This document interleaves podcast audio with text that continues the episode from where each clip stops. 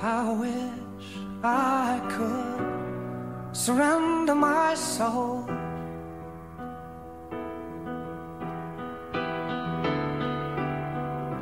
Clothes that become my skin. See the light that burns within my needing.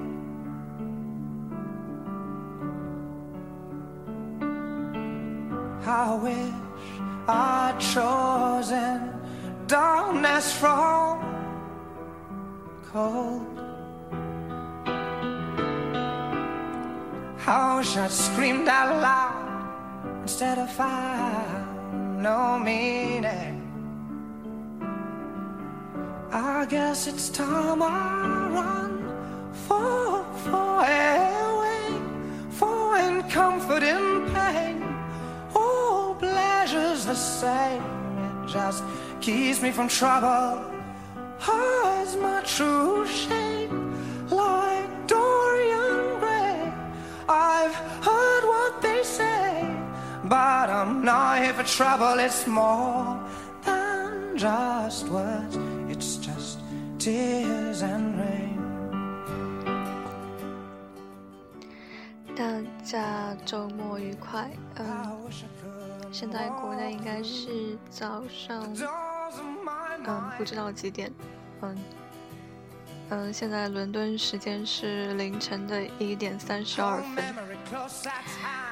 这几天差不多都很晚睡，然后因为四月份是论文月，然后就是有要写很多论文，所以没有办法。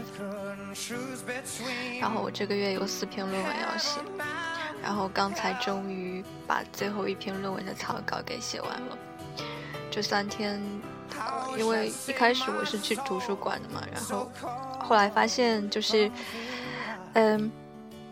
书实在是太重了，然后这三天就没有出门，然后三天都没有拉窗帘。听朋友说，今天好像伦敦下了很大的雨，嗯，不知道是不是，反正就没有看，也不知道。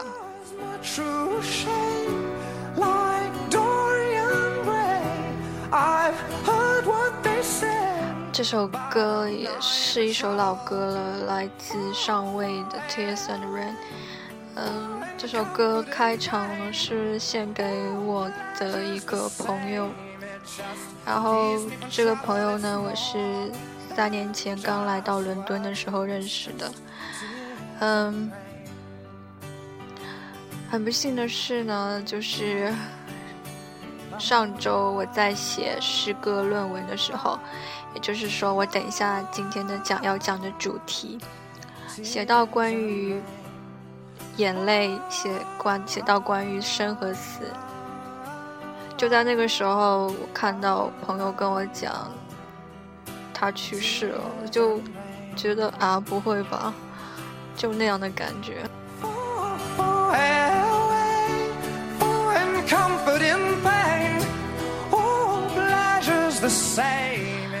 嗯，最后一次见他的时候，大概是一年前在警察局的偶遇吧。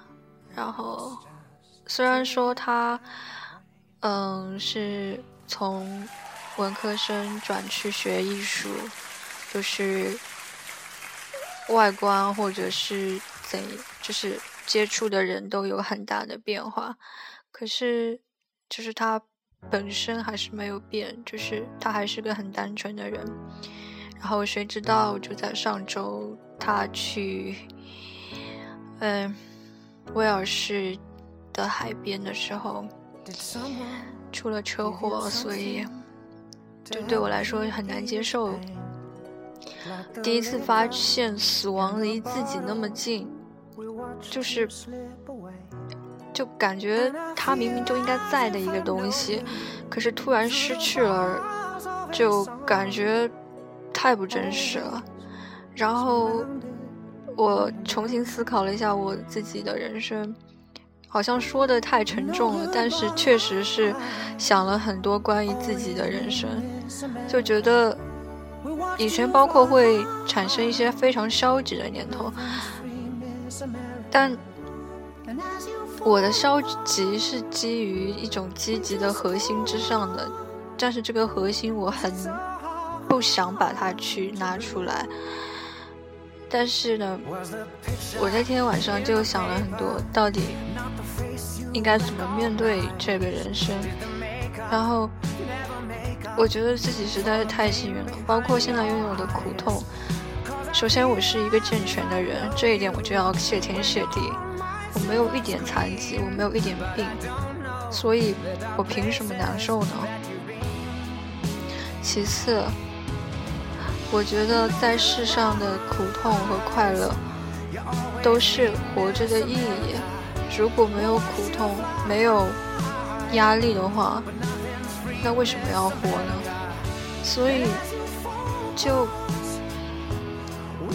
很多人说自杀需要勇气，可是活着更需要勇气啊。然后我好像记得是加缪还是谁说。嗯，是是，就是自杀的一种，其中的一种方法就是活着，因为活着就是就是很很需要，嗯，很需要自己强迫自己去克服一些事情，但是就是我们能够活着已经非常幸运了。You always be Miss America. We watched you fly. 嗯，这首歌是上位的新歌，他今天刚刚在伦敦开了他的嗯演唱会，然后他现在正在为他的新专辑巡演。好，那言归正传，今天这期节目呢，我主要是想讲的是嗯关于诗歌和。诗人还有大自然的，嗯，一些联系。我首先要向大家推荐一名诗人，他的名字叫 John Keats，记词。嗯，这个诗人如果大家不是很熟的话，可以去看一部电影叫《明亮的心》。嗯，里面介绍他的生平。都介绍的蛮清楚的。然后我今天要分析的他的作品呢，就是他流传于世，就是非常闻名的一首呃颂歌，叫《夜莺颂》。当然，就是我当然不会具体分析了，因为我又不是老师。但是我就是想告诉大家。浪漫主义时期的诗，英国浪漫主义时期的诗人，也就是是十七到十八世纪的诗人，他们以，呃，他们以就是非常的高度集中到自己内心的想法，就是说，通俗的讲，就是比较唯心，就是自己的情感，注重自己的情感，而非常排斥理性，嗯。这就是说，就是当时不是有那个启蒙运动嘛，然后他们就跟启蒙运动的那一派人就是成成了一个敌对，呃，因为启蒙运动是崇尚理性的，崇尚科学的，但是浪漫主义的诗人呢，却是崇尚内心和内心与呃自然的对话，还有臆想的世界。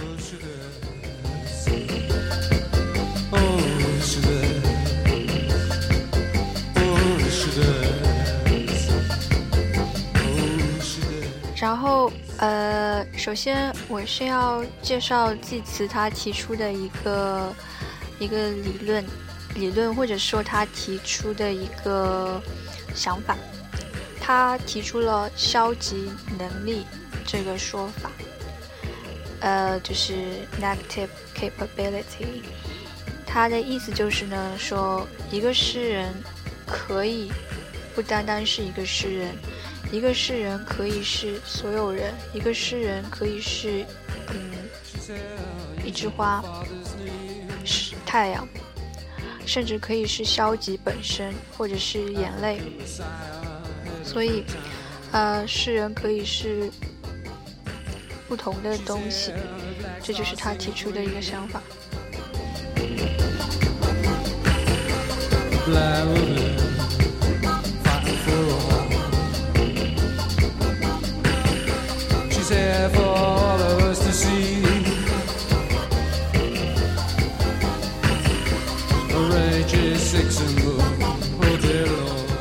然后他提出来，他觉得诗人，呃，就是他觉得，诗人所所拥有的东西和常人不一样的是，第一个是拥拥有敏锐的观察力，也就是说，呃，一个诗人他比常人更加感性，他可以感知到更多的。更多的一种感官刺激，或者是情绪刺激，也就是说，他会比别人快乐的更彻底，或者伤心的更彻底。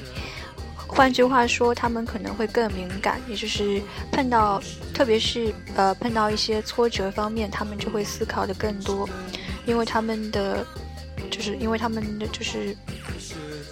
比较注重心灵化的和精神化的一个过程，所以当他们碰到一些情绪波动的时候，会无限放大那个情绪。这是诗人所拥有的与常人不一样的第一点。那么第二点呢，就是说，嗯，诗人他们呃，就是比常人更加的消极，然后。祭词他说，他觉得就是这个消极非常好啊，嗯，因为这个消极呢，它可以就是创造出更多的东西。怎么说呢？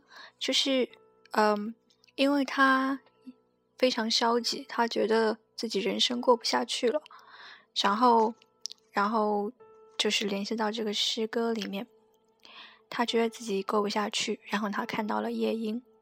他看到夜莺，就是觉得，嗯，夜莺何其的快乐，就是成天在那里飞翔，然后唱着就是大自然的声音啊，唱着唱的歌非常好听，然后无拘无束，不用担心别的东西，只要自己畅快的在森林里面飞，什么都不用在意，多好啊！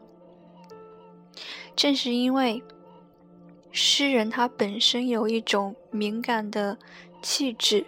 和他消极的程度非常大，所以他才产生了对这个自然，呃，自然世界中不存在的，或者是自然世界中完美的东西产生了向往。所以在诗中呢，他非常想和，呃，和这个鸟啊，就是夜莺一起飞到这个，呃，一起飞到一个。伊甸园的世界吧，因为他看到的现实生活呢，就是非常的没有没有没有活力。嗯，他诗中也提到了 the weariness, the fever and the flat。嗯，就是啊 flat。嗯，然后就是就是讲这里现实就是非常的呃没有生命力。然后，here where men sit and hear each other groan，就是所有人都在 抱怨东西，所以他就是非常向往和夜莺一起离开这个城市，这个充满绝望的现实。所以，嗯，正是因为他本身的敏感度和消极能力呢，产生了他对夜莺的向往，从而他就真的在脑海里。变成了，呃，夜莺，或者说变成了夜莺，呃，和夜莺拥有一样的飞翔的能力，然后离开这个世界。但是当他真的到了这个世界以后呢，他觉得这个世界不是他想象的那样。他说：“I cannot see what flowers are at my feet。”就是他看不见他。脚下有些什么花，他只能闻到一些气味。他闻到了，呃，花的清香，但是他不知道那是什么花。这说明了什么呢？现世虽然是糟糕的，但是现世也有美好的东西。现世有什么东西是美好的呢？光、太阳、月亮、雨，还有花的形状等等。如果他是，也就是说，诗人本身进入了一个它本身构造的一个意象世界，那么这个意象世界一定是跟这个现实是完全脱离开来的。既然跟现实脱离开来，他怎么可能才还会看到太阳、月亮、雨水这些现实中的东西呢？虽然它产生了一种无限的安宁和愉悦，当他进入呃幻想世界当中，但是他也失去了现实生活中美好的东西。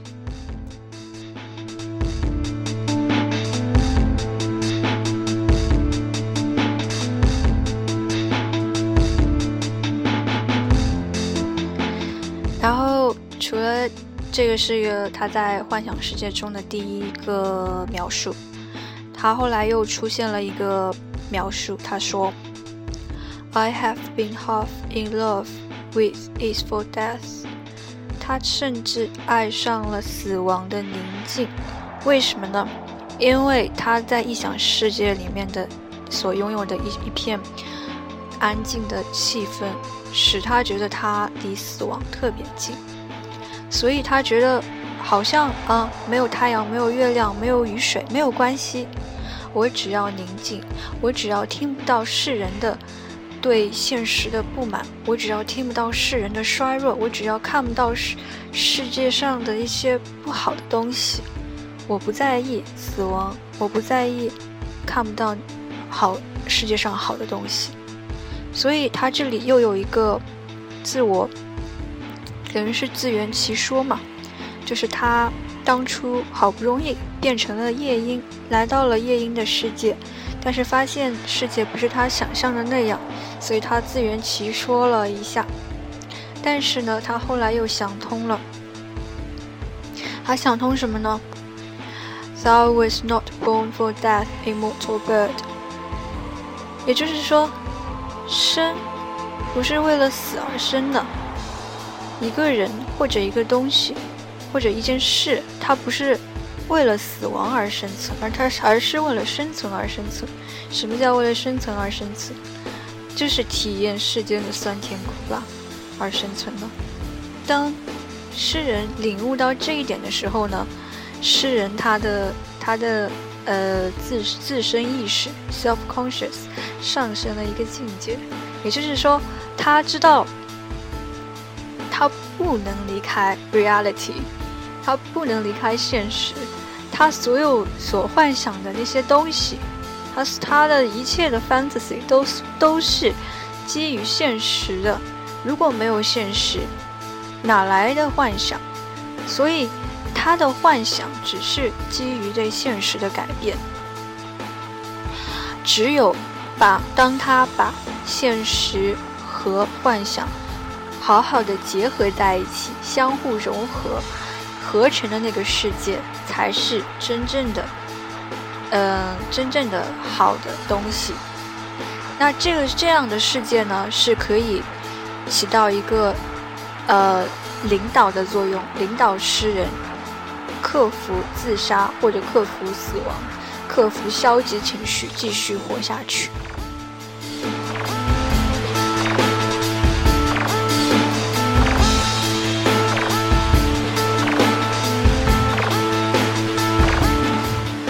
如果没有现实的那些美好，如果没有生命力的存在，那么是那么伊甸园也不是伊甸园。这我就让我想起来啊，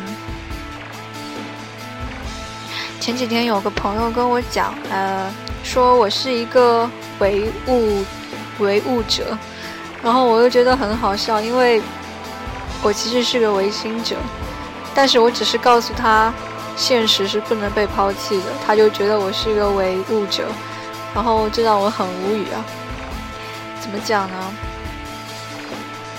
现实是没有办法抛弃的。假设如果这个世界上的现实和你幻想的世界一模一样，就是说现实就是你的幻想。那么请问你还会有幻想吗？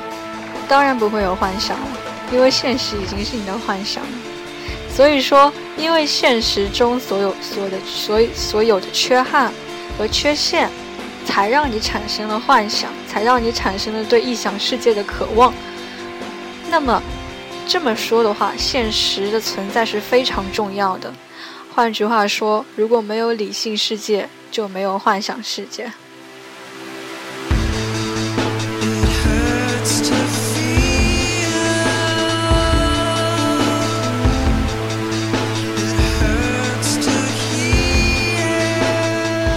这首诗的结尾是，我觉得就是每次念到这首诗的结尾都会鸡皮疙瘩一身，实在是结得太好了。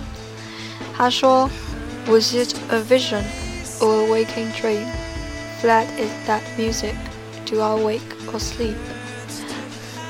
他就是，其实我在论文里有写到，就是说，他是不是在做梦，还是现实的幻想，都已经不重要了。重要的是，当他写出我是醒着还是睡着的时候，就说明他已经把他的臆想世界和他所身处的现实社会融合在了一起。正是因为有这样的融合，他才避免了自杀。包括当时很多浪漫主义时期的诗人，都是通过这样一个方式，也就是说自我构建自然。嗯，自我构建自然的方式来生存了下来。因为我刚才本身就提到了，诗人本身就是敏感的、消极的，所以他们构造的这样的一个世界呢，使他们能够顺利的活下去。然后，呃，这个，呃，让我就是想起来，就是他们所构造的自然呢，当他们构造自然的时候，这个自然是。Active 的这个自然就是积极的，怎么说呢？这个自然不是客观存在，而是主观存在的。嗯，呃，所以它是积极的。这个积极的自然的说法是斯宾诺莎提出来的。嗯，就是分两种自然，一种是积极自然，一种是被动自然。积极自然呢，就是嗯基于个人意志上的自然。而被动自然呢，就是本身的就是自然本身。一个人怎样去看这个自然？当一个人把自己想要的东西或者是想要的情感加到这个自然身上去的时候呢，这个自然就是主观的，就是主动的，就是 active 的。也就是说，也就是说，呃，诗人祭词看到的夜莺，也就是夜莺和他的理想世界。就是他最后的所构造的一个 fairyland 是积极的，包括很多呃浪漫主义诗人，他们所构造的世界都是积极的。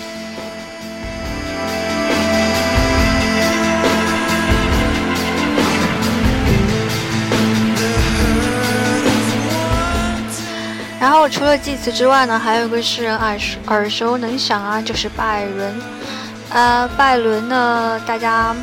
应该比较知道的多的就是他写的呃那个《唐璜》，但是呃还有知道就是他是一个浪漫主义诗人嘛，和雪莱祭词一样。但是呃我这里稍微说一下，拜伦和其他浪漫主义诗人有一点点区别的原因呢，就是拜伦他是一个现实主义诗人。为什么这么说呢？虽然他是个浪漫派的诗人。他写的东西也是很 sensitive 的，他也是嗯，东西也是波动人的情绪的。可是他确实是一个实实在在的写实派，他觉得所有的东西都是客观存在的，包括他自己。所以他写的诗呢，就是是客观反映了，客观反映了主观意识。怎么说呢？就像祭词的诗，它是。通过主观的、主观的写作反映他主观的情绪，而拜伦呢，通过客观的写作，就是把自己脱离到这脱脱呃从这个诗中脱离出来，然后写这个东西。就比如说，比如说呃，我看到我看到一杯一一个杯子，我觉得这个杯子很美丽。为什么我觉得这个杯子美丽呢？是因为这个杯子是被我看到的。如果这个杯子是被你看到的，用你的眼睛看到，它们就不一定美丽。所以嗯，这个是，嗯，这个就是拜伦他所提倡的东西，就是他觉得诗歌中的那个诗的本身。是一个独立存在和客观存在的一个物质，然后至于你看到这个诗歌是怎么样的，完全基于你基于你本身，他不会告诉你很多，他就给你一个东西放在那边，然后你看到的是怎么样的思想，怎么样的情感，都是基于你本身，而不是诗歌本身，所以他就是把所有东西都变成一个客观存在的东西存在。然后，呃，这又联系到那个，所以就是他和波德莱尔相似的一点，就是他们都是质夸主义。什么叫质夸主义呢？就是我稍微浅析的讲一下，因为王尔德也是质夸主义。嗯，就是王尔德呢，他有一次在河边看到一个小男孩儿，呃，小男孩非常忧伤啊，所以那个王尔德就是一直盯着小男孩看。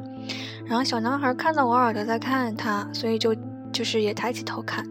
然后当王尔德和小男孩的眼睛相互相遇的时候呢，王尔德说了一句话，他说：“这个男孩真美呀。”然后如果是一般人的话，就会觉得，嗯，这是王尔德，就是自己抒发了一个情感，就觉得这个这个小男孩很漂亮。但是他。此时，把这个小男孩当做的，当做的是一个杯子。怎么说呢？他把这个小男孩当做的是个客观物体存在。他为什么觉得这个小男孩漂亮呢？是因为这个小男孩是被王尔王尔德看到的。如果这个男孩是被，呃，比如说被波德莱尔看到，他可能就会觉得不好看。但是这个小孩小男孩，以我们常人来觉得他就是美的，但是。他的美，但是王尔德所看到的美其实是他自己身上的美，就是他把小男孩当成一个反光镜来反照自己的美，这就和拜伦的诗歌一样，拜伦的诗歌是一个反光镜，你看到的是怎样的，是你自己，而并不是诗歌本身，所以这就是拜伦，呃和其他就是他同一时期浪漫主义诗人的区别，就是在这里。然后当然了，浪漫主义时期还有啊，Coleridge 啊，嗯，雪莱呀，还有呃呃，Wordsworth 啊，就是他们这些诗啊，就是都不一样，就是他们的风格都不一样。但是因为就是啊没有深入研究，所以因为毕业呃不是，因为论文只需要研究嗯两个诗人就可以了。所以啊，就没有功夫去看他们，就是其他，嗯，其他情况，其他诗人，然后包括很多湖畔诗人，他们虽然都是在浪漫主义的大背景下的，但是他们的写诗风格是非常不一样的。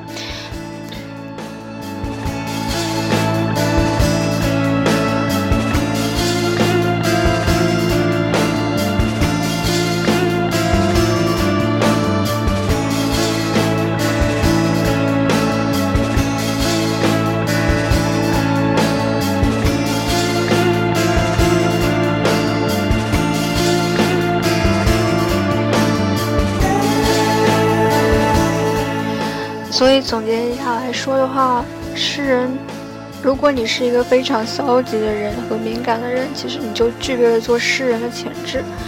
当我其实当我读到季慈他们那那一派人的诗歌的时候，我就觉得像顾城这样的诗啊，有它的好处，不得不得不说，它会给人一种抑郁感或者是压迫感，但是。其实真正的好诗是应该是积极向上的，就是说他们所传达的，他们写的东西虽然是消极的、黑色的，可是他们最后传达的理念却是向上的。这样的诗才是真正的好诗，所以它可以流传千古，流传到现在。而顾城的顾城的诗呢，却确实是给人一种像顾城的诗更像一种艺术品，给人一种短暂的、短暂的一种思想的呃抽搐啊，或者怎么样，但是却不能很长时间的给你一种灵感、灵感的浮现。而祭词他们、他们、他们那一派的诗人却可以。就当我那个朋友走了以后呢，我就一直在听那个呃。夜莺颂的朗诵，就是在电影里面的原声，然后思考出了很多很多东西。嗯，然后，诶，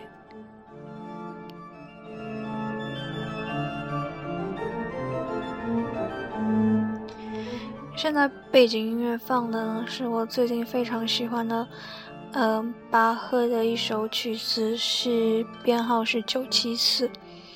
嗯，大家可以嗯去听一下。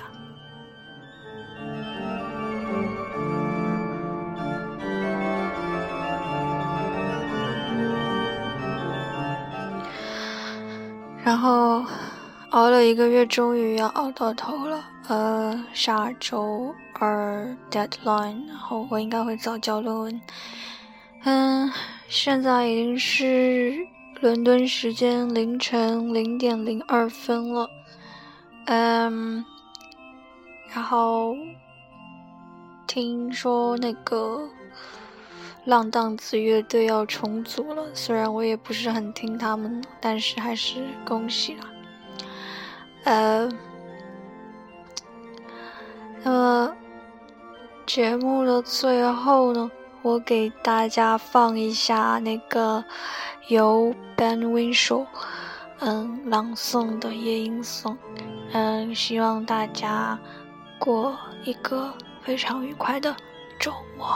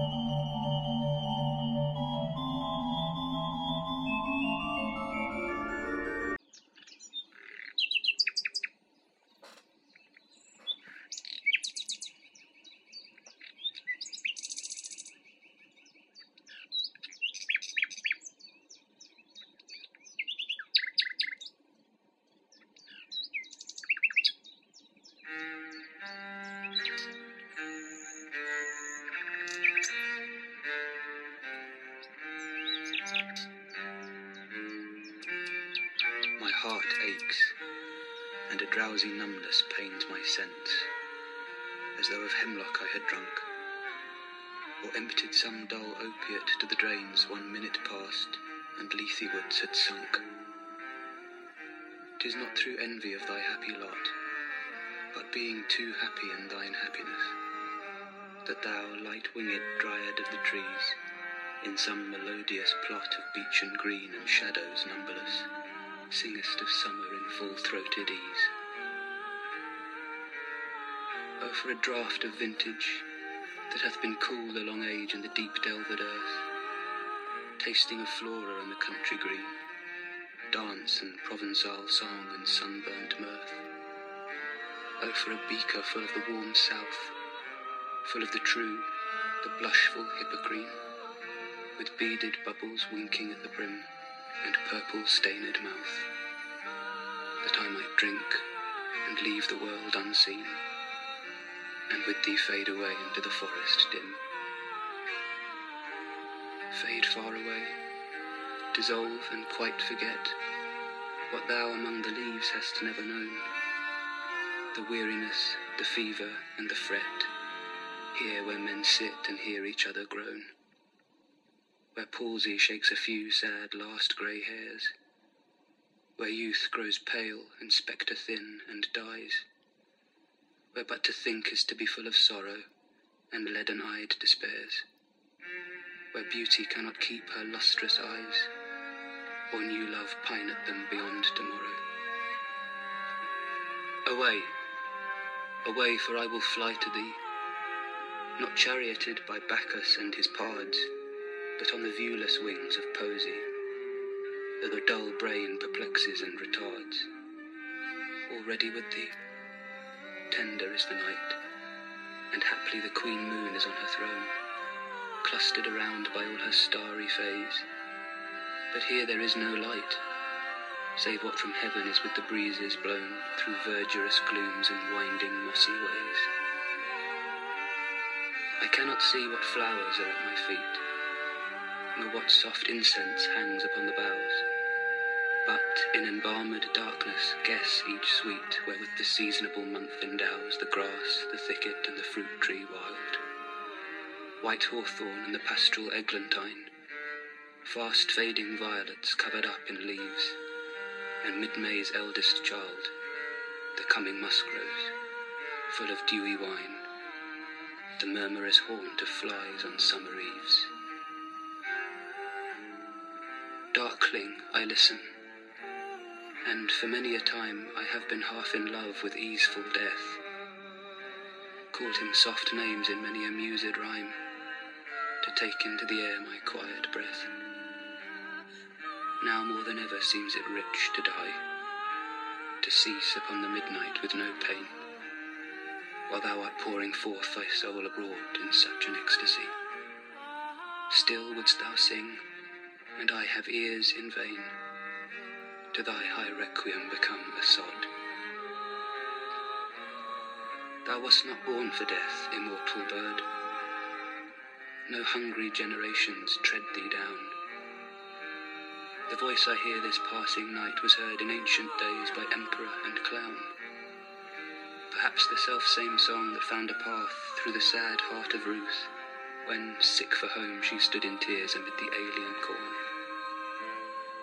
The same that oft times hath charmed magic casements, opening on the foam of perilous seas in fairy lands forlorn. Forlorn. The very word is like a bell to toll me back from thee to my soul self. Adieu. The fancy cannot cheat so well as she is famed to do, deceiving elf. Adieu. Adieu. Her plaintive anthem fades, past the near meadows, over the still stream, up the hillside, and now 'tis buried deep in the next valley glades. Was it a vision or a waking dream? Fled is that music. Do I wake or sleep?